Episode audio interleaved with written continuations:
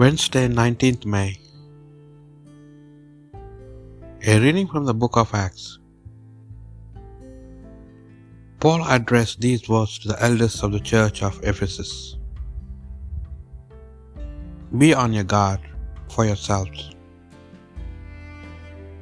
and for all the flock of which the Holy Spirit has made you the overseers, to feed the church of God, which he bought with his own blood. I know quite well that when I have gone fierce, wolves will invade you and will have no mercy on the flock. Even from your own ranks, there will be men coming forward with a travesty of the truth on their lips to induce the disciples to follow them.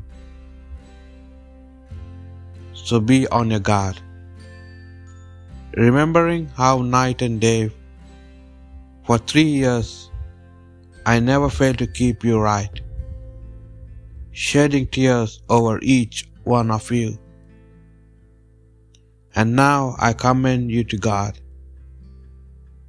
and to the word of His grace that has power to build you up and to give you your inheritance among all the sanctified.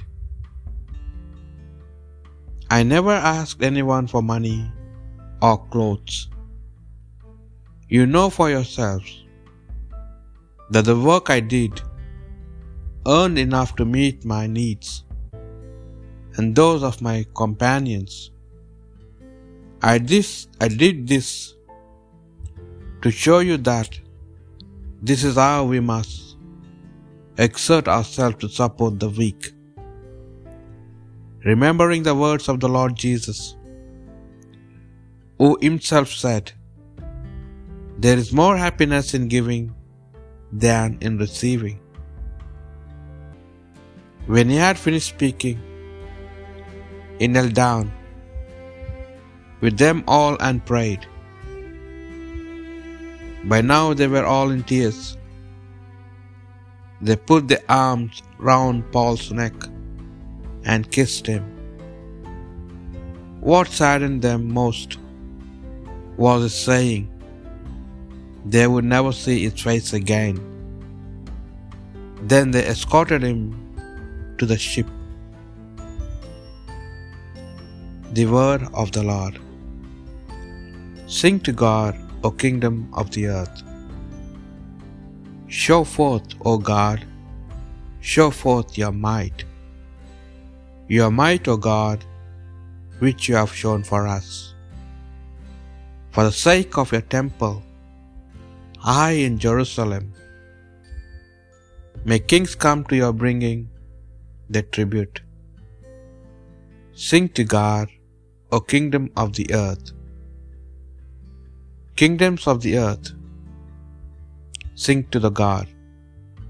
Praise the Lord, who rides on the heavens and ancient heavens. He thunders his voice, his mighty voice. Come, acknowledge the power of God. Sing to God, O kingdom of the earth. His glory is on Israel. His might is in the skies. God is to be feared in His holy place. He is the Lord, Israel's God. He gives strength and power to His people. Blessed be God. Sing to God, O kingdoms of the earth. A reading from the Holy Gospel according to John. Jesus raised his eyes to heaven and said, Holy Father, keep those who have given me true to your name, so that they may be one like us. While I was with them, I kept those who had given me true to your name. I have watched over them, and not one is lost, except the one who chose to be lost. And this was to fulfill the scriptures. But now I am coming to you. And while still in the world, I said these things to share my joy with them to the full.